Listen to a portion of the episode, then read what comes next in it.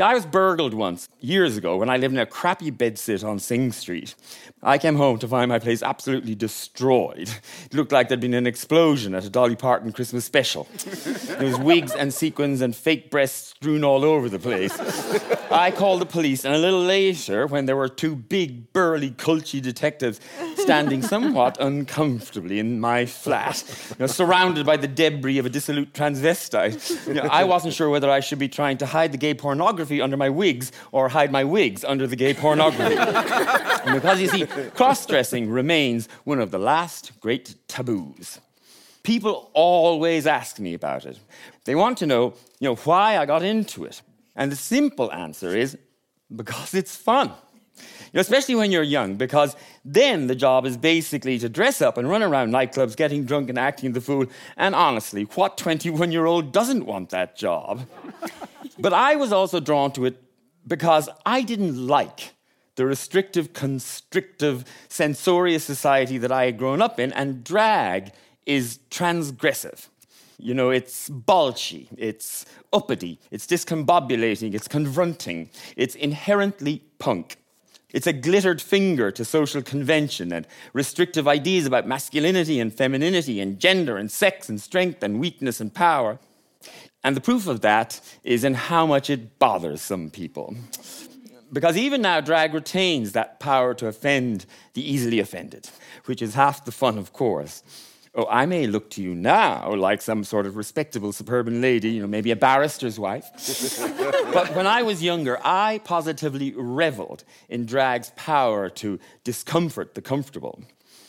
I was young and I wanted to change the world, and the only way that I knew how to do that was by dressing up and having fun and not caring what anyone else thought and encouraging everyone else to join me. In the mid 90s, Dublin was changing. It was the early years of the Celtic Tiger before we lost the run of ourselves. And the city had a vibrancy it hadn't had before.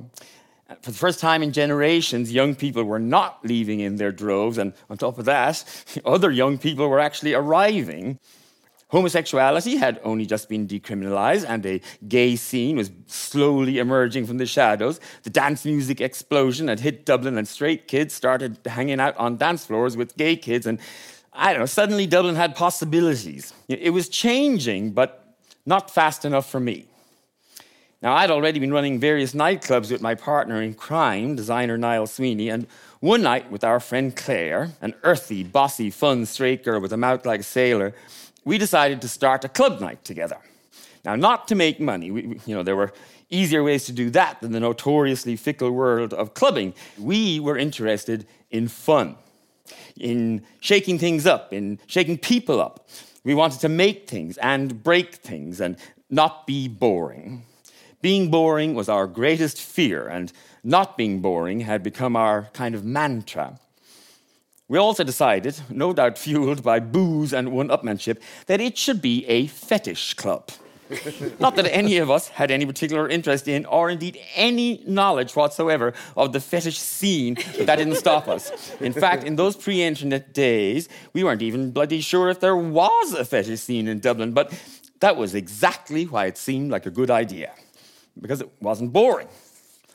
Now, the first job was to find a venue, which was relatively easy in those days when there were still plenty of dingy, half empty venues around with owners willing to let anyone try anything to fill them, you know, while they waited for some developer to come along and buy the place to build offices or a shopping centre. Our problem was keeping the venue after they saw what we were up to. we went to three different venues before we found one that didn't throw us out after the first party. And it was in the Docklands back before the shiny glass and steel apartments and offices, back when it was a dark and seedy part of the city full of warehouses and hookers. We called the club Gag, and for no other reason than it seemed like a good punchy name to us, and we put full stops after each of the letters, again, for no good reason except that we liked how it looked, and so it looked like it was an acronym for something. At one point, we tried to put an ad in the back of the Irish Times for the club, figuring that that would be the paper of choice for the pervert set. Eh? But Breda in the advertising department of the Irish Times said she couldn't take the ad without knowing what gag stood for. Now, I was taken by surprise and thinking on my feet, I told her it stood for the very first thing that came into my head, which happened to be gays against Germaine Greer. and Breda was happy with that. now, we knew we wanted to do performances at this club, performances that would gently shock people, but at the same time make them laugh. Something that would, you know, they would gleefully recount to open mouthed friends the next day. Now, I do not remember now who first suggested that Niall should pull a string of pearls from my ass, but whoever it was, I, as usual, agreed to do it because, well, it wasn't boring. And I've always been easily led. And anyway, it wasn't really such a crazy idea as far as I was concerned. You know, the legendary performance artist Leigh Bowery, a personal hero of mine, had given himself enemas during some of his performances. And once, during a student summer in London, I had seen legendary New York performer lactating Lady Hennessy Brown, whose act involved, well, she wasn't called lactating Lady Hennessy Brown for nothing. and after she did exactly what it says on the tin, uh, she then did the crab and blew out flaming torches with the part of the body not usually known for blowing.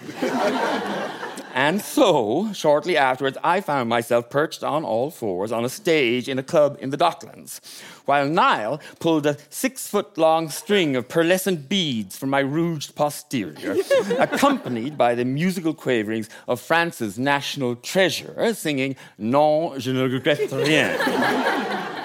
We called the performance Pearl Harbor, and it was actually rather beautiful.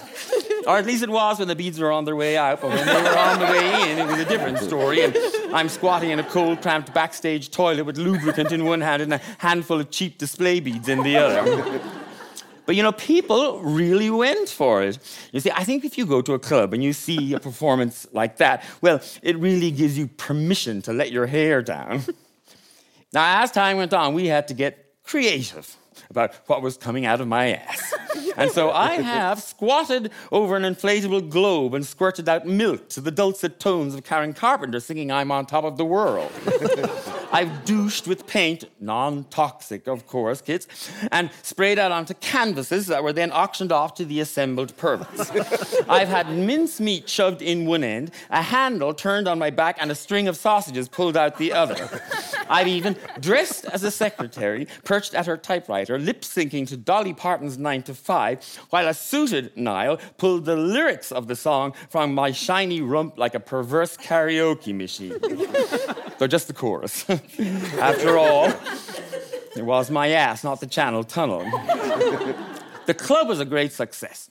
And once a month for 18 months, we would spend hours painting the walls with silly sex words, hanging meat hooks from the ceilings, filling old shower cubicles with foam, and stapling and gaffer taping and generally destroying the place. And every month, more and more people would turn up. There were the professional perverts, you know, straight women in shiny latex, gay men in leather harnesses, lesbians in sharp suits with fat cigars, straight men in studded collars, transvestites in thigh high PVC boots. But there were also curious clubbers in homemade outfits, nervous office workers in football gear, adventurous farmers up from the country, and excited, Dutch couraged regular straight guys who'd heard something wild was going on down the docks. And if that regular straight guy seemed easygoing and fun and was prepared to strip to his underpants, we let him in.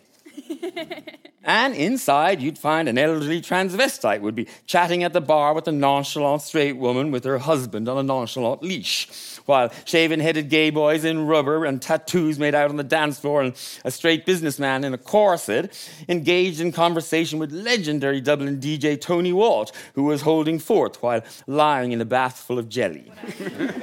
Dublin had never seen anything like it, and we were the talk of the town. Now, half the stories weren't true, of course, but we weren't going to disabuse anybody of their fevered notions. In a bar one evening, a guy told us that he had heard on very good authority that Claire had had to get the ceilings of her house reinforced because of all the sex contraptions she had hanging from them. she loved that. Of course, all the fevered gossip was good for business, but eventually, it also brought us unwanted attention. You know, the tabloids wrote salacious, faux shock stories, culminating with the British tabloid, the Sunday People, splashing on a breathless front page story Dublin, sex orgy sensation. A headline which somewhat oversold the party, if I'm honest. but the press attention also brought closer scrutiny from the Gardaí, who didn't really seem to know exactly what they should do about us, or indeed if they should do anything at all. But then, when the building itself was earmarked for sale to a developer uh, as the Celtic Tiger started getting its teeth into the docklands, well, it did seem like the writing was finally on the wall. It was time to move on and do something new. But we didn't move on with any sadness because, in our own weird way, we had succeeded. Dublin was changing, and we had been part of that change. And we'd done it in the only way that we knew how, you know, by dressing up and having fun and giving two glittered fingers to the society we were rebelling against.